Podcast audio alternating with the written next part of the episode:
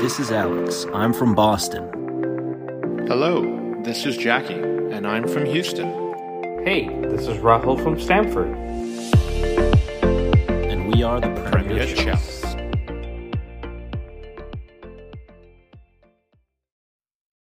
Hello and welcome back to the Premier Chels. Today I'm joined by Alex because Rahul cannot stomach another defeat. But it's a good thing to have Alex here. He's got some views, maybe controversial. I don't know. We'll find out today. Alex, welcome back. How have you been? Good, good. I've I've been doing well. A little better than Chelsea on the pitch lately. I think everybody's doing better than Chelsea on the pitch lately, I must say. But look, it's good to have you back. I know we've been, you know, texting back and forth. You've got some opinions, but let's talk about Dortmund because in all the Premier League things that are going on, all the transfers we're signing, it seems like the Champions League was something that would be a distraction. And Chelsea played well for the most part, but don't seem to get the results at the end of the day. But let me run through the starting 11 and we'll bring you in for some opinions here. Uh, Kepa and goal, Ben Chilwell back in the starting 11. I think a lot of Chelsea fans were calling for that. KK, Silva forming that, you know, defensive partnership. Reece James back at right back. Great to have him in two games consecutively. We've got a pivot of Enzo Fernandez and Loftus Cheek. Remember that name because I want to talk about him a three behind them of uh, Mudryk, Felix, and Ziyech, and Kai Havertz, who seems to be the only logical striker. Then I say logical because we'll talk about that in a few minutes. But what do you make of the starting eleven, Alex? Yeah, I mean it's it's a good lineup. Let's be real, it's a good lineup, and and you can debate all you want about the the choice of defenders or their choice of midfielders or a choice of attackers. But at the end of the day, these are all top quality players. We put out a strong squad, and I do think that reflected in terms of how we played. We certainly didn't mm-hmm. play with any fear, um, and I think I think Potter set up the team in a way that was reasonable from a fan's point of view and from a performance point of view. So discussing the first eleven, Alex. I mean, lots of fans excited to see Ben Chilwell. I think I've got Rahul's take on this. I've given my take on this. How do you feel about Cucurella overall? Not just because Ben Chilwell came back into this game, but Cucurella as a Chelsea signing and his journey so far in a Chelsea shirt. Yeah, I mean, I think we've seen him have some moments of excitement towards the beginning, I would mm-hmm. say, of his spell with us. Um, certainly, he seemed to bring a bit of a bit of pace and electricity down that side, especially when we were coping with Chilwell being injured.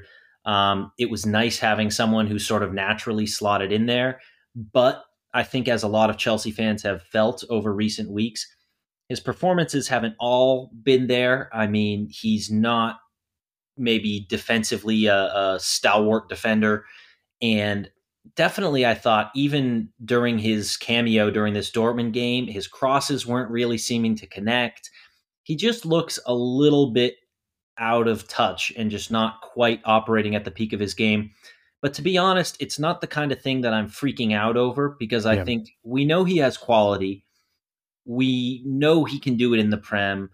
We know he brings good attributes to the team when he's on form. And it's one of those that, look, I mean, Chilwell's now, cross our fingers, going to be fit again for the foreseeable future. And hopefully we can just say, look, these two quality left backs are going to provide each other some competition and hopefully each raise each other's game. So I'm not going to cry about him too much, but definitely not quite up to the standard that I think we would be hoping. Listen, a very refreshing take on Cucurella because a lot of Chelsea fans have been extremely negative, and I think similar to you that Cucurella needs a little bit of time. Maybe he's going through some stuff that's off the pitch that we've heard about. So good to have Ben Chilwell back. It's a it's a noticeable difference at this point in time. So I'm just gonna you know, be happy about that to start. And hopefully Cucurella can find his feet in a Chelsea shirt. But another one in the back line that I want to talk about is Koulibaly. He came with a lot of expectation, uh, expectations, Alex, and he was the number 26. He was coming in to replace Antonio Rudiger. He's a fantastic center back that played in Italy for many years. It hasn't quite worked out so far. In fact, to the last few games, he's lost the starting 11 lineup in the Premier League at the very least to Badiashile. Badiashile unfortunately doesn't make the Champions League squad, but Koulibaly has a good game. Do you think the Champions League, at least for now, is a good way for him to kind of wet his feet and get back into the Chelsea 11? Yeah, I think it, it is good. And he's another one that, even though you could maybe pinpoint a few performances and say, oh, this isn't quite what we want from a defender who we've paid for, who we brought in, he's a big name. at the end of the day, we know his quality. Um, he was one of the hottest names on the market just a couple of years ago. Um, and he's hopefully, again, knock on wood here, but maybe taking after uh, our very own Thiago Silva, who everyone loves, who has prolonged his career. And I think Koulibaly has a good several years more in him to hopefully be at the top level in world football. And so I'm not going to be too concerned with with a little rough patch here and there, especially because, as you said, put out a strong performance. Yep. I mean, he could well be. Arguably, he's the name that the biggest name that that should be right on that starting starting list, and he put out a performance, I think, against Dortmund that showed, you know what, he obviously has still got it. Not that that was ever really in question; it was a question of form. Um, but I like it, and I, I, I know Potter has also been rotating a lot, and yep. we haven't seen consistent lineups. But with the number of players we have, the new players coming in, the old veterans, the the signings, it's good to be rotating, and I'm glad he's getting minutes.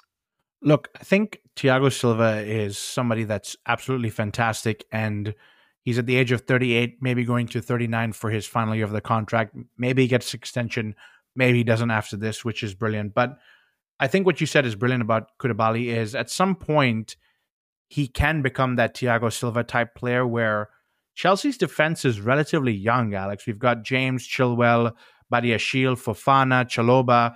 At some point, while they're all under the age of 25, you need a senior player that has that experience and that mindset that says, we're struggling right now, calm down, or here's how to do something in a tough moment. And while we want it to be Silva forever, realistically, that's not going to be the case. And so, if Koulibaly can, I hate to say this, but learn from Silva and say, I'm the age of 31, 32, but Silva is 38, 39. How do I prolong myself to that point? And I'm not saying he's going to be here till 39, but at the very least, prolong his three, four year contract that he has left with us and say, I can guide some of these young guys for Chelsea and, and bring in the next generation of fantastic defenders. I think I'm one of those that I know he's not had a great start to his Chelsea career, but hopefully with the time and next season, he can be one that kind of kicks off from there. I've had a lot of feedback from Rahul and, and many Chelsea fans about Enzo Fernandez. How has been your reception to Enzo so far? I think he's played th- two, three games so far, and he's looking good. But I want to get your feedback on him. Oh, I think I think he's fantastic. To be honest, um, he was one of those players who I know he'd been hyped up. He'd had that great World Cup run. Right. He was hot property on the transfer market. It was saying he wouldn't be sold, but ultimately, I watched his first game for us and I, I said, you know what? I'm going to watch this guy. I feel like he's maybe being a little overhyped by the fans of the media. I hadn't sat down and took a look at him, and I just saw him play a few passes, and I was like, okay, I think he's the real deal. Um, and you know, a lot of people were quick to pinpoint, which I'm sure we're going to get to in the Dortmund game, how he he did kind of get burned for pace on the counter attack, but that's not something that worries me, frankly, in the slightest, because that's not really his job. I see him almost more as a, a Fabregas type mm-hmm. playmaker mm-hmm. than a okay, he's just going to get stuck in and be our be our next N'Golo Kante tracking back every every run that comes through the defense. So even if he is sitting in front of the defense a little bit and directing the flow of play, I think he's more forward thinking than Jorginho. And I say that as a big Jorginho fan, but he does seem to be always looking to pick out that pass over the top to switch the play with a diagonal. Whereas sometimes people got frustrated seeing Jorginho go side to side a little bit. Um, and I, I love what I see from him. I think he's got great technique. He's young, he's fiery, he's passionate he's already, I mean, he provided a, a great assist to Felix mm-hmm. um, the other day. I really like what I see from Enzo, and the haters can laugh at his price tag. They can get upset if he doesn't, you know, become the best center defensive mid in the world. I mean, he's not going to be a Makelele, I don't think. That's no. just not his role. Right. Um, but I love seeing him pulling the strings, and even even in some of these matches I've watched him, he'll be dropping back almost to the level of our center backs sort of directing the flow of the play. Uh, in a way, very similar to what I think Jorginho has done in his absolute prime for us at Chelsea of just dictating the tempo. And I love it. So I'm a big Enzo fan thus far, and fingers crossed he keeps putting on good performances because he also could have had a goal if not for some very nice yeah. goalkeeping uh, in this Dortmund match. Alex, I love the passion behind the Enzo Fernandez description there. I can actually hear it. And I think I have to agree with you. Overall, I think he's been brilliant. And to the goal we conceded, I can't fault him so much because, with all due respect to Jorginho, I think that race would have been a little bit further if Jorginho was the last man standing back. So mm-hmm. maybe it's a tactical thing. So we'll leave it there. Ruben Loftus Cheek, Alex, he's another player that's come through the ranks. He's had maybe one good season with Sarri, had an unfortunate injury. And he very much splits Chelsea fans right down the middle, where some absolutely think Ruben Loftus Cheek has a part to play with Chelsea, while others cannot stand him. I think he plays a part with Chelsea, maybe not forever, but at least for this season. But he's done well in the last game and in the Dortmund game as well. I want to get your opinion, Ruben Loftus Cheek. I know when Rahul and I were talking, he's one of the ones we would potentially sell in the summer to allow Conor Gallagher to stay because we've got a pretty big squad. But Ruben Loftus Cheek, overall performance in the game, and then maybe would you sell him in the summer? Yeah, I mean, I thought he looked good. I thought he looked good. And it's easy to say when you look at a team like Chelsea, oh, we want the absolute best talent in every position, in every starting lineup. But you forget how many games a season mm-hmm. uh, top team is playing.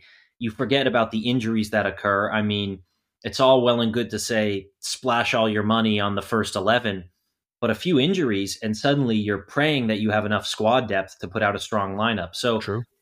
in my opinion, if Loftus Cheek himself is okay being a sort of rotational bench player and having that role for Chelsea, I 100% see him as a Chelsea quality bench player because I think he can come on and freshen up a game. He is physical enough to defend when it's called upon but he's also got enough trickery in his dribbling and he's got a good pass in him now and then. I think he brings a very good balance to the midfield that we need when we're going I don't even know how many games in competition after competition and we're facing injuries and tough schedules and the Prem is a physical demanding league. Mm. He's one of those that sure if we sell him and we get enough money for him that's great. I mean if we got a I I don't think we're going to get a Gallagher level 50 million bid for him but sure, okay, if he makes us some money, that's fine. But I'm not rushing to shove him out the door because he's a Premier League proven player who probably shouldn't be in the starting lineup every week, but very few managers wouldn't want him on their bench at the very least because he does just bring that extra sort of physicality, that extra edge, that extra energy in midfield. Yeah, and look, he's one that's played under Sarri. I think he played a little bit under Lampard. He's played under Thomas Tuchel, and now he's playing under Potter. So clearly, all of these managers see something in Loftus Cheek, and not to mention Alex. He's played at center back, right back, right wing back, midfield, sometimes in the attacking three. So he's one of those players that's pretty versatile. And if he's like you said, if he's happy to sit on the bench and and play a part when called upon, I don't see why not. But again at some point Chelsea has to reduce the bloat of the squad that we have, but maybe not him. Maybe we'll look at other areas. I want to come to the front three or front four. We'll talk about Kai Havertz towards the end of this, but João Felix, I think, has been absolutely phenomenal. And I'll give you my quick take before I get yours. He, he was one that I was on the fence with. Nine, 10 million loan. Is he coming here and he's not going to do so much? But in the little bit I've seen him, Alex, I think I'm finally on the train of Chelsea should sign this boy, but I'd love to get your opinion on him as well.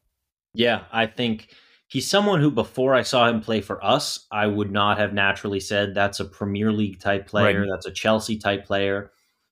I almost think of him more as a Kai Havertz, where he doesn't necessarily have a defined best position. Mm-hmm. He's played a little bit across the front at Atletico. He could sort of play in that cam role. Maybe he could be a striker of sorts, a false nine. Um, he's the kind of player who I think might be a risky signing for some, where you're like, will he fit into the system? But from what we've seen, he's hungry. He's looking to be enjoying himself outside of the, uh, dare I say, terrorist ball that Simeone likes to play.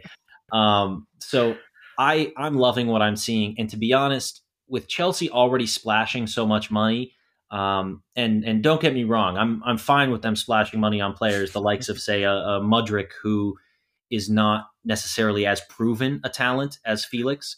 Um, if you're going to spend that amount of money on a uh, on a Mudryk, I think it's totally justified to spend that on someone like Joao Felix. And it's looking like Chelsea may be able to send a player or two the other way in order to lower the fee. So, in my opinion, that's a no brainer. Um, I would never have predicted it. Props to the Chelsea scouting and, and uh, recruiting departments for finding that finding that possibility and bringing him in because that's one that on the surface you could have said that's really dumb. It's a short term loan. He's never played in the Prem. His play style doesn't suit us. His wages are going to be huge. On paper, that that might never have worked. That's the kind of thing you'd expect in like FIFA, like like yeah. when you get too far in your FIFA career mode and it starts simulating random transfers. It'll say Joao Felix signs for Chelsea on a loan, but it's worked out. I think the the board has shown that they know what they're doing, at least in that respect, and I want to bring him. I, if I will be the first one to get his name on a shirt if he signs permanently. Look, I love that you said that because not only is it a FIFA simulation, but now we're actually going to start buying his shirts to fund the transfer because Rahul said the same thing. So here we are. We're going to move forward with those. I'm going to skip over Hakim Ziyech and Mudryk because I think they had okay games. Alex, I want to talk about Kai Havertz. I feel like he's the odd man out at this point in this formation. He's not necessarily a striker, but he's kind of filling that role. He's not able to kind of fill the, the central attacking midfielder role. What are you making of Kai Havertz? Are we going to be able to keep him next season? Is he is he doing enough to be on your starting eleven? Yeah, it's a tough one. I mean, I think if we had a more prolific striker, if we had an Erling Haaland, Harry Kane, big name, proven goal scorer who who bags 20 a season in the Prem with ease, I think he would absolutely not be in the starting lineup. Um, and it's not that I don't think he's quality. I think that, as you said, maybe he's the odd man out in a sense in in Chelsea's system, um, just in how we're playing at the moment. And it's tough because I like him. I like the passion he brings. We've got to respect, of course. Everyone always talks about, oh, he's living off this one Champions League goal. But hey, he won us the Champions League. He's shown a lot of passion for the badge, the club. I love the fact that he brings that that fighting edge because quite frankly, when when things get a little heated on a football pitch, you need to know you have a couple players in your squad who will go up and just shove the other player. That's you need it, or else you're just you're just pushovers. Yep. And he is someone who I can always count on to get involved in a little feud. So I think he brings the right mentality. I think he brings. We know he has skill. At the end of the day, some some love stories just don't work out and if we end up needing to cash in on him in order to f- further fund uh, more strategic purchases under Boehly, I would be really sad to see him go, but I couldn't complain. But you know, for a little while longer, I will live in fantasy land and say that you know what, his time is coming. He's still young. He's talented. He's scored big goals for us before and once he starts bagging, the goals are going to start flowing. So I'll keep I'll keep holding on to that hope, and we'll just have to see and, and hope he really starts uh, performing. I love that you said that Kai Havertz isn't shy to put on the boxing gloves in some of these games because I think as Chelsea fans we want some of these players that have passion, although he's not necessarily scoring goals or contributing, but if he can be aggressive, maybe as he finds his place on the bench, similar to Mount we'll find a way to figure out what to do with Kai Havertz in the long term. But overall, I think a, a good starting 11, like you said, Alex. And we are playing Dortmund, who, while they're a, an exciting squad and they've got a lot of good things going for them, they had, I think, five or six games on the on the bounce with a win, doing well. On paper, Chelsea should be winning this game. And I and I say that very carefully because on paper, we should be winning a lot of games. But I'm just going to run through the stats very quickly. I think it's difficult to talk about every single moment that happened, and we'll talk about a few in, in a minute here. But Chelsea had 21 shots, but only eight on target. And, and I want you to keep that in mind because I'm going to come back to you with a quick question. Possessions about 53, wide they had 47. We strung together 480 passes and a pass accuracy of about 86%. So our dear mate couldn't be on here to talk with us, Rahul, but he sent over a question, and, and I'll rephrase it a little bit with, with all due respect. He says, Does some of the, the finishing or lack of finishing fall on Graham Potter? Who do you think has the bigger aubergine? Sorry, that was a horrible pun. do you think he's regretting leaving Aubameyang out of the Champions League squad? So I think it goes hand in hand. Is it is it down to Graham Potter and his tactics? Is it a bad move to leave Aubameyang out of the squad because he's the only natural number nine, other than maybe Fofana that we have in the squad? Yeah, I mean, I don't think you can blame Potter too much for leaving him out because we have a big squad, we have a lot of talent. I mean, as I said, Kai Havertz literally won us the Champions League with a goal. It's not like we don't have the players to provide an attacking threat. And as we saw in this game, as you said, the shots were there. I mean, even even if not all of them were on target, there were some that I mean, some of those ones that won't have counted on target were, for example, Felix off the crossbar, I believe twice. I mean, we're we're looking at goals that we should be putting in the net that unfortunately just we're not getting quite that stroke of luck. But I'm not going to read too deeply into it because it's not as if Aubameyang has has impressed every time he's been on the pitch for us. I mean, there've there have been quite a few games that, and actually, in fairness, he has not necessarily gotten a lot of minutes, but it's not like he's been tearing it up. Um, and so, at the end of the day, sacrifices are going to need to be made I think you have to look at a lot of things before you say, yeah, maybe Aubameyang is the missing link, and we'd be winning all these games if it was for him. I think we have we have more issues we want to solve before that because if you put a chance on a plate between Havertz and Aubameyang, yes, maybe Aubameyang has the goal scoring record, but on form, on how they've performed for Chelsea, I just don't necessarily think we're any better off. No, I think that's some a fair argument. And overall, Alex, I think Chelsea Football Club, as well as Graham Potter, are trying to move away from Aubameyang. I think it was a transfer honestly meant for Thomas Tuchel, and that's maybe where we criticize the ownership a little bit. Was they brought in a player for Thomas Tuchel? Unfortunately, he only got to play one or one or even half a game under Thomas Tuchel, and then they part ways. So I think Potter's doing what he needs to do to maybe sever ties and say, look, it's time whether you move to LAFC, which is is a move that's been touted for a while here, or in the summertime, it's not going to work out for us either way, and you're going to move on. But I spoke a little bit about Graham Potter. We said Ruben Loftus-Cheek divides Chelsea fans, Cucurella divides Chelsea fans, Mason Mount divides Chelsea fans, but none more so than Graham Potter. I think at this point, Alex, he's like a 80-20 split, where I've seen enough online where about 80% of Chelsea fans seem to want him out, and, and that's not a stat. Don't quote me. It's just just what I've seen so far. And about twenty percent are willing to give him the time to do what he needs to do. Rahul's given me his opinion. I've given some opinions on Graham Potter. We haven't had the best best success underneath him so far.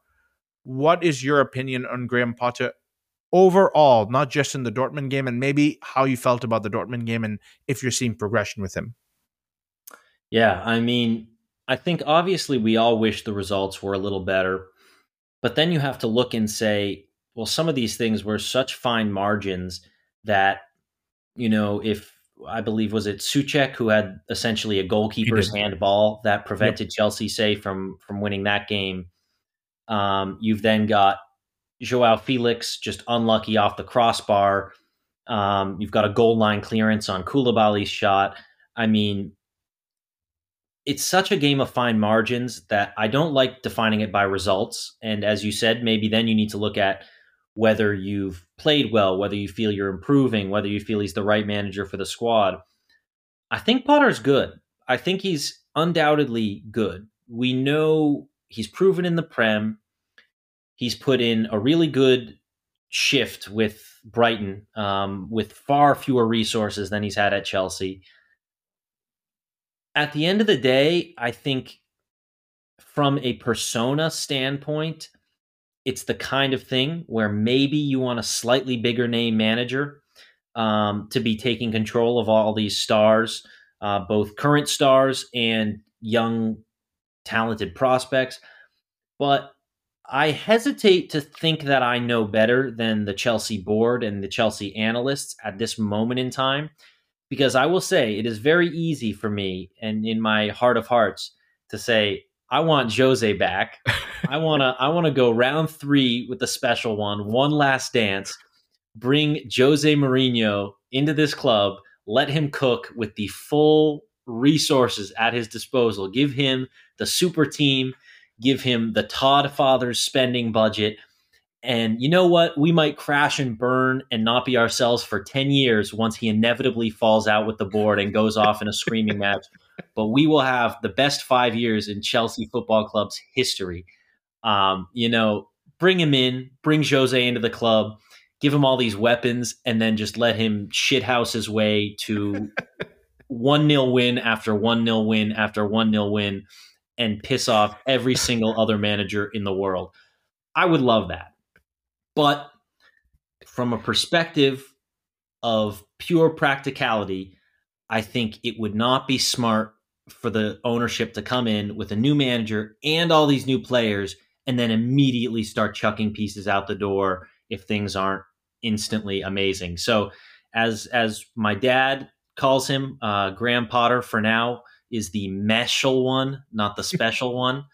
Um, but we might just have to stick with the meshal one for now because at the end of the day, I don't think we're doing a good thing for the club or for the players if we start putting more turmoil into an already very intense, turbulent period for this rebuild. Alex, we've missed your presence on the podcast because I think that was a brilliant vision of yours to bring the third and final dance with the special one back. I, I don't know if he would come back at this point or not, but that's a very, very interesting take, especially if things don't work out with the, I saw, the, the I saw one. somewhere supposedly, supposedly, I saw that he was interested. If there was a vacancy available, his agents had reached out because I think things things aren't going super well, and he doesn't like the lack of backing that he's getting at Roma. So you didn't you didn't hear it here, but he may be on the market soon. Who knows? So we'll see if next season that the the Meshal one doesn't work out, and we'll kind of figure out with with Jose Mourinho if he wants to come back for the third dance. And I think it's a fair criticism, Alex, because Graham Potter, while we are going to give him time, not because you I want him to have that, and Chelsea fans across the maybe 20th percentile want him to have that. I think ultimately the ownership have come out and said we're going to give him years, not results. And so Graham Potter might have a 30% success rate at this point in time, but he's going to be there and get maybe another full season at the very least to do what he needs to do. But hey, you never know. If things don't go well next season, I would not be the one to want to test the Todd father and, and Baydad to figure out if they're going to keep him around that long. But stranger things have happened as Chelsea fans. Question for you, and this is just hypothetical. Tomorrow morning, Manchester City get relegated. Pep Guardiola is on the market. Are you bringing Pep Bring Guardiola in. in? Bring him in right now. let me let me quote my friend, my friend go. Ferdinand. Get the contract out. Let him write whatever numbers he wants on it. Get that man to Chelsea at all costs. I would personally, I would personally fly to England and massage Pep's bald head all the way to Stamford Bridge to bring that man into the gaffer's dugout. I, I'm telling you right now, all costs, anything. I don't care. I'd sell Christian Pulisic right now. I'd give him all his wages. You you you heard it here first. I'm sorry. I'm sorry. We need Pep. We need Pep.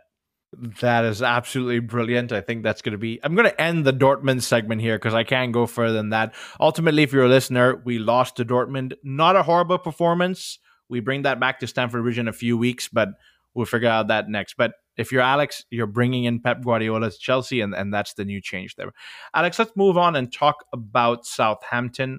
The last time we played Southampton was back in August, and unfortunately, we lost that game 2 1. Thomas Tuchel was in charge, and now we're coming back to do a, a, a redo. Southampton have the chance to actually do the double against us in a very, very long time. Fortunately for us, I don't know if we want to say that on this podcast, they're actually bottom of the Premier League. They're struggling. They fired their manager. Lots of things that are going on. How do you see this one going overall for Chelsea? Yeah, I mean, I think I'd like to say, and maybe it's easy to look at current or recent results and say we don't know what's going to happen. Chelsea might bottle it, but I'd like to say that we've played well enough and we've shown enough promise and attacking capability. Certainly, I think, especially in the first half of some of these recent games against Dortmund, we created chances and we're definitely the more dangerous team despite being away from home. I'd like to say that our luck is finally going to catch up with us in a good way and some of these these half calls are going to go our way. The goals that weren't going in are going to go in. I'd like to see a good performance and a win. It could be one goal. I don't really care. Um, but I think hopefully, uh, knock on wood, it is it is time for our fortunes to turn around here because we've got the pieces. We've got the pieces. The pieces just need to click, and I think hopefully we see the start of that. Listen, if there's any time to turn fortunes, I think this would be the game that it needs to happen in. Southampton have only kept one clean sheet in their last 28 games, Alex, and that was a 1 0 win against uh, Bournemouth in October. I don't even like that stat because the most Chelsea thing ever would be to make it 2 in 29, but but that stat actually doesn't encourage me because Chelsea Chelsea is a team that sees records like that and says, "How can we break that streak?" But, well, now I'm disappointed I shared that stat with you. But look, listen, they're bottom of the league. We are coming off an encouraging performance. I know we didn't talk so much about the performance at Dortmund, but we played well. We didn't necessarily get the win, but it looks like, at least to me, that things are working towards the right direction. We're not scoring, but you know, if I look back at some of the stats, Alex, under Tuchel, we weren't scoring that many goals either. We've been missing that striker that we just discussed, maybe somebody who can bury it, and maybe some of these flair players that have come in, the Mudryks, the Maduekes, the Joao Felix, need a little bit of time to make this work where they can actually bury the goals. And look, I know you said you'd sell Christian Pulisic for Pep, but Christian Pulisic's coming back, Raheem Sterling's coming back, not necessarily for this game, but everything's looking up. Let's talk about our starting 11 against Southampton. I think Kepa at this point is really the only logical choice. Is Reece James going to get the third game at right back? Maybe, maybe not. I think I think that's the logical way to go. Um, I think we just need to be putting out strong lineups and seeing what happens. Um, yeah, you, you don't want to be changing things around too much, and and we know Reece, we know his quality. We've got to get him cooking again because he's one of the best, one of the best defenders, best right backs in the world when he's on form. No, look, we've missed him, and and the last two games are evidence of him actually working his way back into fitness. I know he's a little bit reserved, but I'll take that all day long. Ben Chilwell played about 60, 65 odd minutes against Dortmund. Do you think he can start this game? Yeah, I think hopefully he does. Again, it's it's a situation where I know we've had our issues with the medical department rushing some players back maybe and re-injuries, but hopefully we've just got to trust that at this point they know what they're doing. If he's fully ready to go and they give him the all clear, I think we start him. I think we just start our strongest team and try to get this result. Listen, I absolutely love Ben Chilwell in the Dortmund game. I saw his confidence of him actually screaming at Fernandez, wanting the ball, looking for a pass. And I think that's the big difference right now between him and Cucurella is Ben Chilwell is just very, very confident himself. Center back pairing. I think Silva picks himself, Alex, at 38, 39. He doesn't care. He's going to play every game. Are you going to bring Badiashile back into the lineup? Yeah, that's actually maybe a tough one because he's been performing very well, but – Koulibaly had a good game. That's one I I almost I hesitate to say it, but I really don't care. You could flip a coin, and I think hopefully next to Silva, either of those guys will look good and have a solid performance. Okay, let's go with Badiashile. I think Potter has a, a difficult time maybe keeping everybody happy, so he's going to kind of balance it out. Midfield pivot. I think Enzo Fernandez picks himself. Rahul actually said Enzo Fernandez can play both positions. I know he's joking. Are you going to go with Ruben Loftus Cheek by him, or is Conor Gallagher going to come back into the mix? Or is it time to see Kovacic? Yeah, it's is Kovacic fit at the moment? He is back and fit, but he's not played a lot of football, so it's going to take a little bit of time. Yeah, I mean, realistically, realistically, they won't rush Kovacic back in. He'd probably start with a substitute appearance. Now, if he's fully fit, to be honest, a Kovacic and Enzo pivot, I think, could really do some damage, and I would love to see that. But yeah, you you don't want to be rushing him. Um, I think few people after seeing the Dortmund game would complain if Loftus Cheek got another run out. Yeah. So maybe I'll go with that. Um, but yeah, good. Regardless of who plays there, I do want to see Kovacic hopefully get a couple substitute minutes because he is a weapon that we kind of forget about. Um, he goes under the radar sometimes, but he's so smooth on the ball and links that midfield up really nicely. And this is the difficulty of being a Chelsea manager at this point in time because we've actually got Denis Zakaria coming back from from injury as well. So there's going to be a difficult choice for Potter. But let's stick with Loftus Cheek and Fernandez, and those two might get a run in from from the bench. But the three behind the striker, Alex, who do you see in there? Mudryk and Ziyech. We didn't talk a lot about them. They had okay performances. Raheem Sterling is coming back into fitness. Madueke hasn't had a shout and hasn't had a chance. Mason Mount, we haven't talked about Mason Mount. What are your three that you're going with behind the striker? Oof, I mean, I don't know if it's, it may not even be controversial to say this anymore. I don't really want Mason Mount starting that game. I think he's got to earn his place, same as any other player. I I'm not too. I, I think Ziyech, to be totally honest, as much as yes, maybe he was ready to be out the door in January. He's bringing. He does bring a danger that we don't have in other players with that left foot of his. He was pinging some really nice passes across the pitch against Dortmund.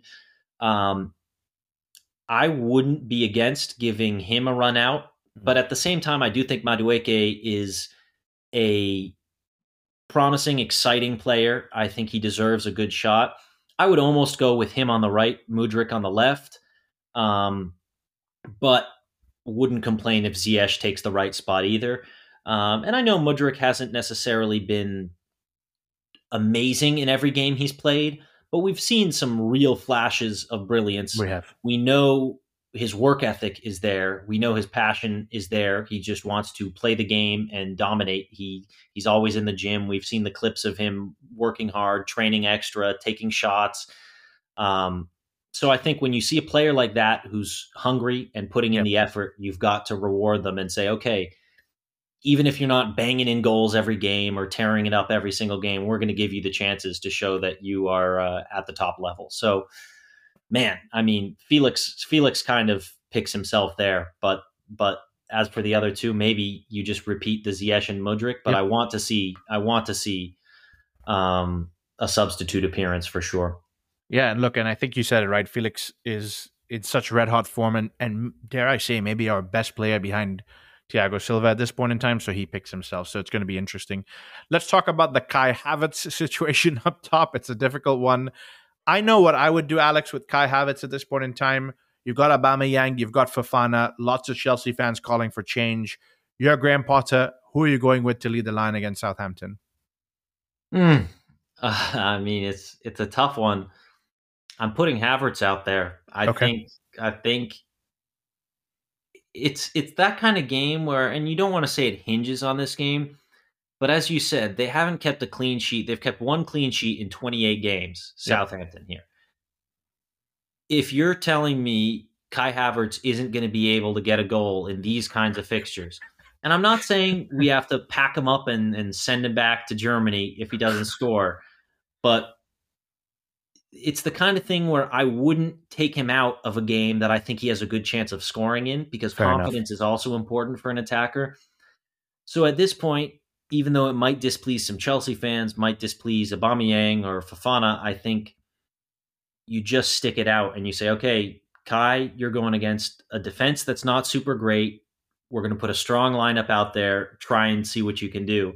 Um, because at the end of the day, either he's got to start scoring or we're going to have to figure out a backup plan. But I wouldn't take him out in a game like this where his quality should be enough to help us win this match. No, look, and we've already talked about it looks like on paper Potter's asking or maybe trying to encourage Aubameyang to look for a different challenge in the summertime. So that may be what he's looking at. So it's really going to be Havertz or Fofana. At the very least, I hope Fofana gets maybe 15, 20 minutes to try and get himself warmed up to things because next season is going to be interesting as to whether he stays with us or goes on loan. But there you have it. That's going to be the first 11. Alex, I'm going to push you here. They haven't kept a clean sheet in 28 games. You said Chelsea would break that record, but what's the score prediction from you on, on this game? Oh, um, no, I feel like I'm always a little too optimistic, but I'm gonna go.